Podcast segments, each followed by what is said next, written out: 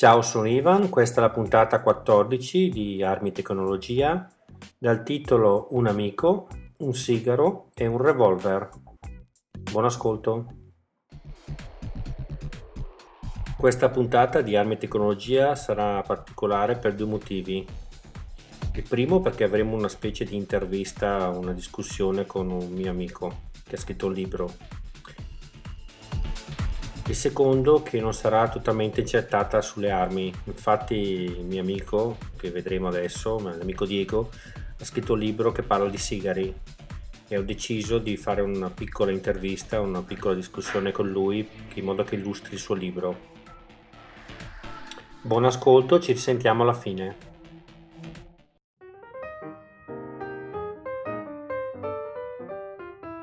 Allora, bene, siamo qua per eh, il podcast di Armi e Tecnologia. Io sono sempre Ivan e oggi abbiamo un ospite, abbiamo una puntata speciale dove parleremo con Diego De Mori.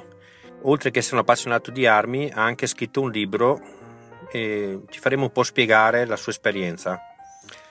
Allora, Diego, presentati pure. Allora, buongiorno a tutti, mi chiamo Diego, eh, vivo a Verona dove appunto svolgo l'attività di guardia giurata presso una nota azienda di vestiario intimo. E svolgo questo lavoro da circa 12 anni. Bene, allora parlaci un po' del tuo libro che parla del toscano. Come è nata la passione per il toscano? Eh, diciamo che il toscano o in genere il fumo lento mh, mm, mi ha sempre affascinato perché mh, mm, racchiude in sé le tradizioni di un tempo, dei sapori antichi un, il sigaro toscano è un manufatto genuino e fumare toscano significa concedersi un momento di pausa e di relax, cosa che adesso nella vita odierna eh, viene messa da parte dalla frenesia. Su questo sono d'accordo anch'io, infatti anch'io ho la passione del toscano ma anche della pipa anche se a tutt'oggi il tempo è sempre poco e si finisce sempre per fumare in fretta. Ma come mai hai voluto scrivere un libro su questo argomento?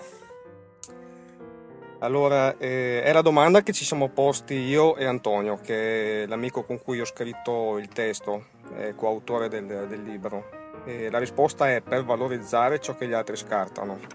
Nel senso che mh, Attorno al Toscano c'è ancora un alone di, eh, come si può dire, disinformazione. Ci sono ancora dei preconcetti.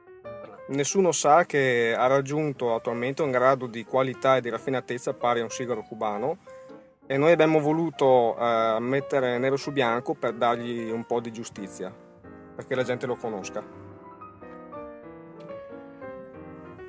Ok, bene ed eh, è stato molto impegnativo scrivere un libro. Com'è stata l'esperienza? Penso che fosse il primo libro che scrivevi.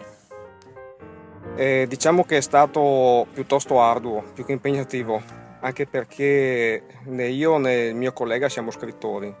Cioè, scrivere un qualcosa che poi qualcuno va a leggere non è così semplice perché devi stare sempre molto attento ai termini che usi, deve essere un testo scorrevole, in più è stata fatta una ricerca molto specifica sul prodotto di cui parlavamo. E è stata fatta una serie di interviste a fumatori di Toscano e non.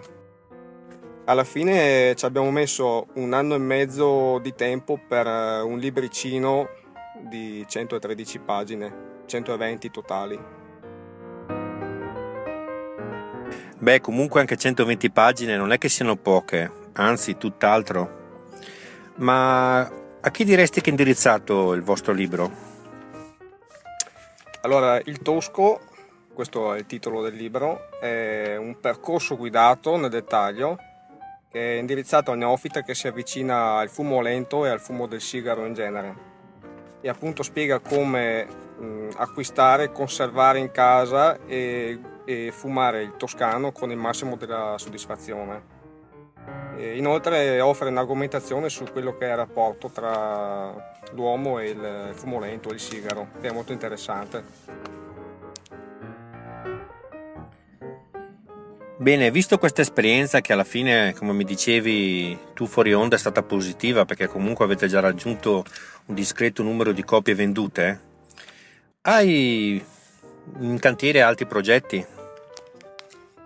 Eh, sì, mm, io e Antonio stiamo scrivendo una, un romanzo, si può dire, che questa volta prende come, come oggetto le guardie giurate è ambientato un po' in un'Italia di altri tempi, però adesso non posso specificare più di tanto perché è ancora in cantiere. L'unica cosa che posso dire è che anche questa volta abbiamo voluto dare giustizia a un qualcosa che gli altri scartano, perché le GPG sono delle figure che nonostante tutti i sacrifici vengono spesso bistrattate. Pienamente d'accordo, pienamente d'accordo. Bene, comunque adesso che ci hai parlato del tuo libro, che comunque dopo metteremo nelle note dell'episodio link al podcast, al tuo oltre a YouTube e anche mm, dei link per, per fare l'acquisto eventualmente del libro. Bene, adesso parliamo di armi.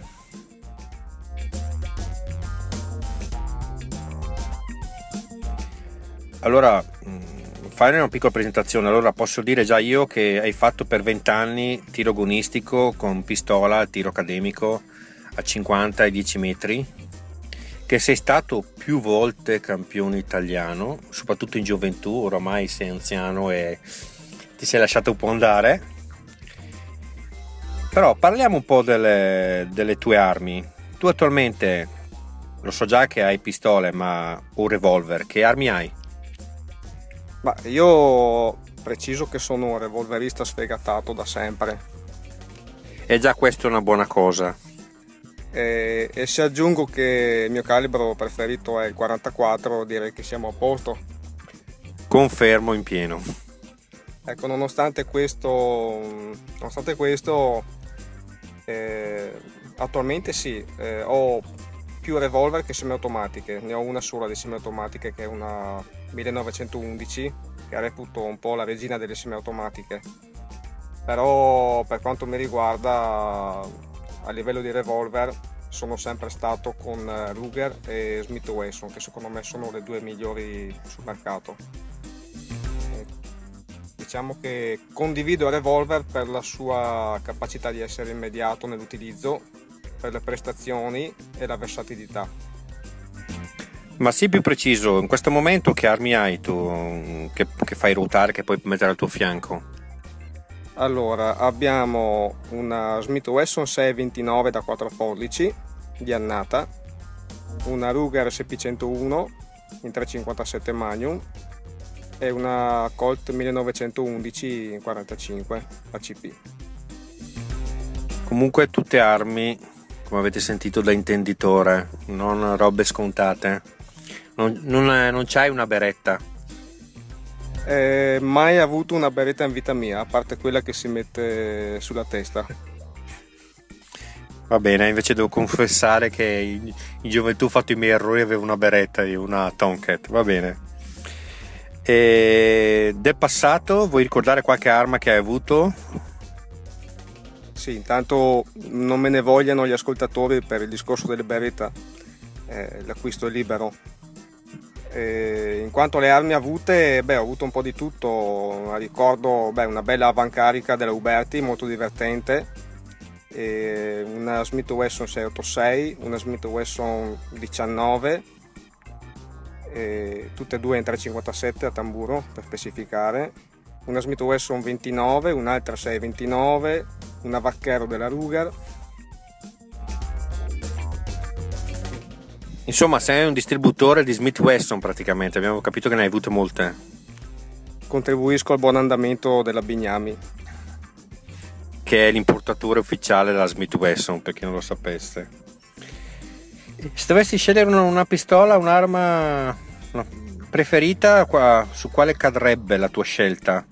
Eh, io amo dire la, la pistola fine del mondo, nel senso finisce il mondo devi affidare la tua vita a una sola pistola, quale terresti?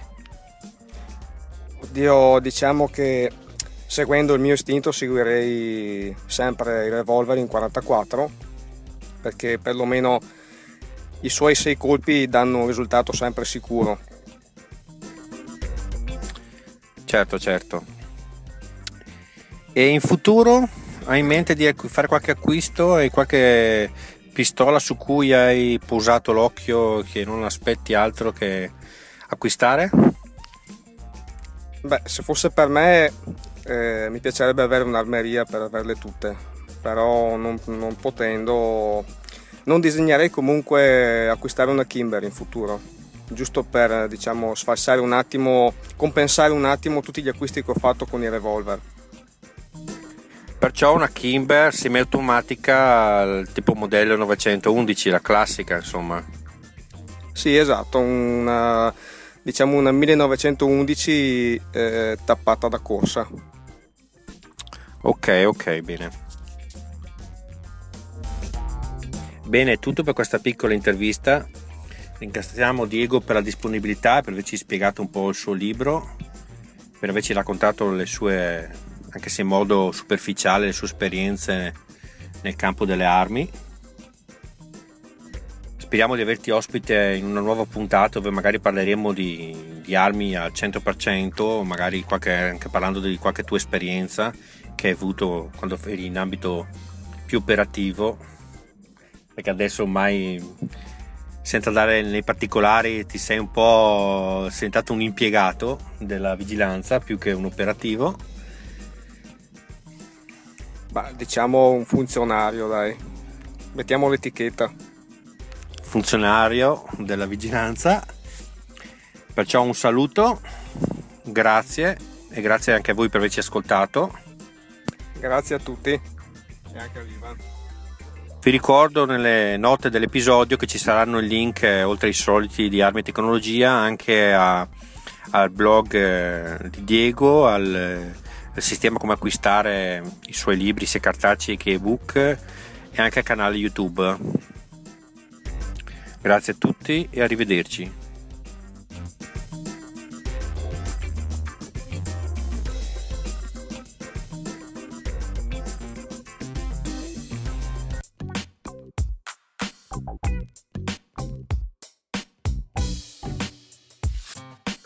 Anche per questa puntata numero 14 è tutto.